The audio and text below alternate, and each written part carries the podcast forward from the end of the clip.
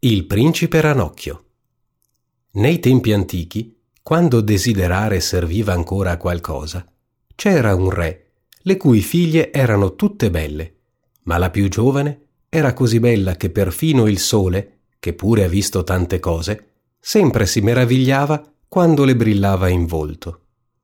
Vicino al castello del re c'era un gran bosco tenebroso e nel bosco, sotto un vecchio tiglio, c'era una fontana.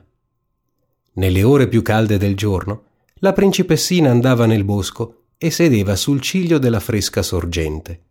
E quando si annoiava, prendeva una palla d'oro, la buttava in alto e la ripigliava. E questo era il suo gioco preferito. Ora avvenne un giorno che la palla d'oro della principessa non ricadde nella manina ch'essa tendeva in alto, ma cadde a terra e rotolò proprio nell'acqua.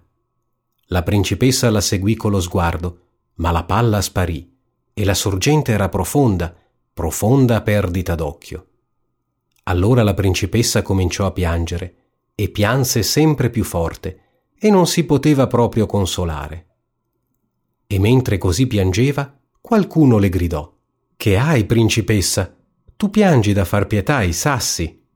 Ella si guardò intorno per vedere da dove venisse la voce e vide un ranocchio che sporgeva dall'acqua la grossa testa deforme. Ah, sei tu, vecchio ranocchio, disse. Piango per la mia palla d'oro, che m'è caduta nella fonte. Calmati e non piangere, rispose il ranocchio. Ci penso io. Ma che cosa mi darai se ripesco la tua palla? Quello che vuoi, caro ranocchio, disse la principessa. I miei vestiti, le mie perle, i miei gioielli, magari la mia corona d'oro. Il ranocchio rispose Le tue vesti, le perle, i gioielli e la tua corona d'oro io non li voglio. Ma se mi vorrai bene, se potrò essere il tuo amico e compagno di giochi, sedere con te alla tua tavola, mangiare dal tuo piattino d'oro, bere dal tuo bicchierino, dormire nel tuo lettino, se mi prometti questo, mi tufferò e ti riporterò la palla d'oro. Ah sì, disse la principessa, ti prometto tutto quello che vuoi, purché mi riporti la palla. Ma pensava, cosa va dicendo questo sciocco ranocchio che sta nell'acqua a gracidare coi suoi simili e non può essere il compagno di una creatura umana? Ottenuta la promessa, il ranocchio mise la testa sott'acqua, si tuffò e poco dopo tornò nuotando alla superficie. Aveva in bocca la palla e la buttò sull'erba. La principessa, piena di gioia al vedere il suo bel giocattolo, lo prese e corse via. Aspetta, aspetta, gridò il ranocchio, prendimi con te, io non posso correre come fai tu. Ma che gli servì gracidare con quanto fiato aveva in gola? La principessa non l'ascoltò, corse a casa e ben presto aveva dimenticato la povera bestia, che dovette rituffarsi nella sua fonte. Il giorno dopo, quando si fu seduta a tavola con re e tutta la corte, mentre mangiava dal suo piattino d'oro, plic plac, plic plac, qualcosa salì balzelloni la scala di marmo e quando fu in cima bussò alla porta e gridò Figlia di re, piccina, aprimi. La principessa corse a vedere chi c'era fuori, ma quando aprì si vide davanti il ranocchio. Allora sbattacchiò precipitosamente la porta e sedette di nuovo a tavola piena di paura. Il re si accorse che le batteva forte il cuore e disse Di cosa hai paura, bimba mia? Davanti alla porta c'è forse un gigante che vuole rapirti? Ah no, disse lei, non è un gigante, ma un brutto ranocchio. Che cosa vuole da te? Ah, babbo mio, ieri, mentre giocavo nel bosco vicino alla fonte, la mia palla d'oro cadde nell'acqua e perché piangevo tanto, il ranocchio me l'ha ripescata, e perché ad ogni costo lo volle, gli promisi che sarebbe diventato il mio compagno. Ma non avrei mai pensato che potesse uscire da quell'acqua. Adesso è fuori e vuol venire da me. Intanto si udì bussare per la seconda volta e gridare. Figlia di re, piccina, aprimi!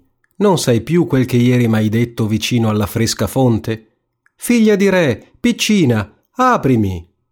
Allora il re disse Quel che hai promesso, devi mantenerlo. Va dunque e apri. Ella andò e aprì la porta.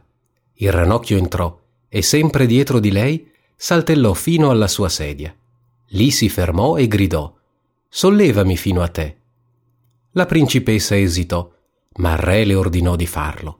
Appena fu sulla sedia, il ranocchio volle salire sul tavolo e quando fu sul tavolo disse Adesso avvicinami il tuo piattino d'oro, perché mangiamo insieme.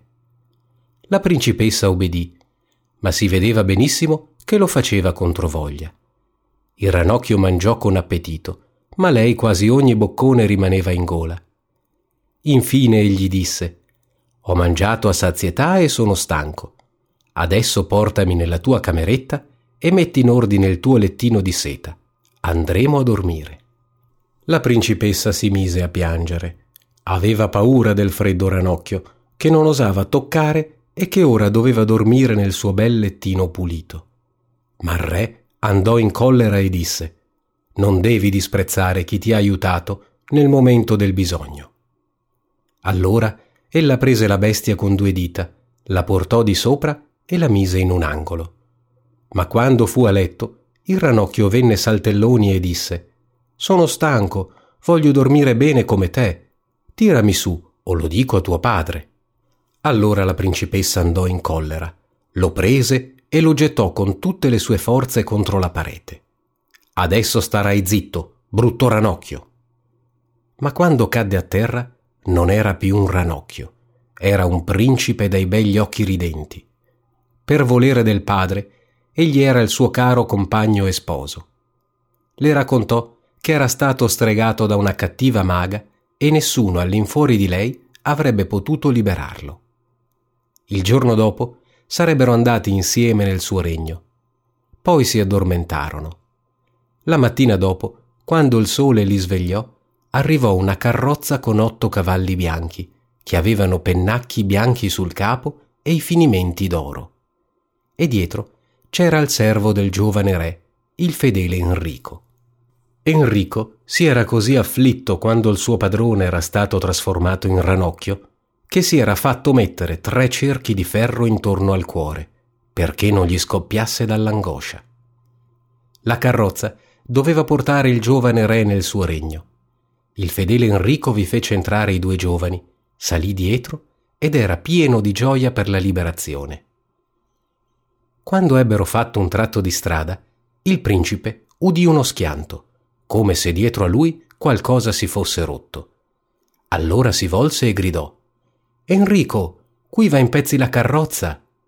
No, padrone, non è la carrozza, bensì un cerchio del mio cuore, che era immerso in gran dolore quando dentro alla fontana tramutato foste in rana. Per due volte ancora si udì uno schianto durante il viaggio, e ogni volta il principe pensò che la carrozza andasse in pezzi, e invece erano soltanto i cerchi che saltavano via dal cuore del fedele Enrico, perché adesso il suo padrone era libero e felice.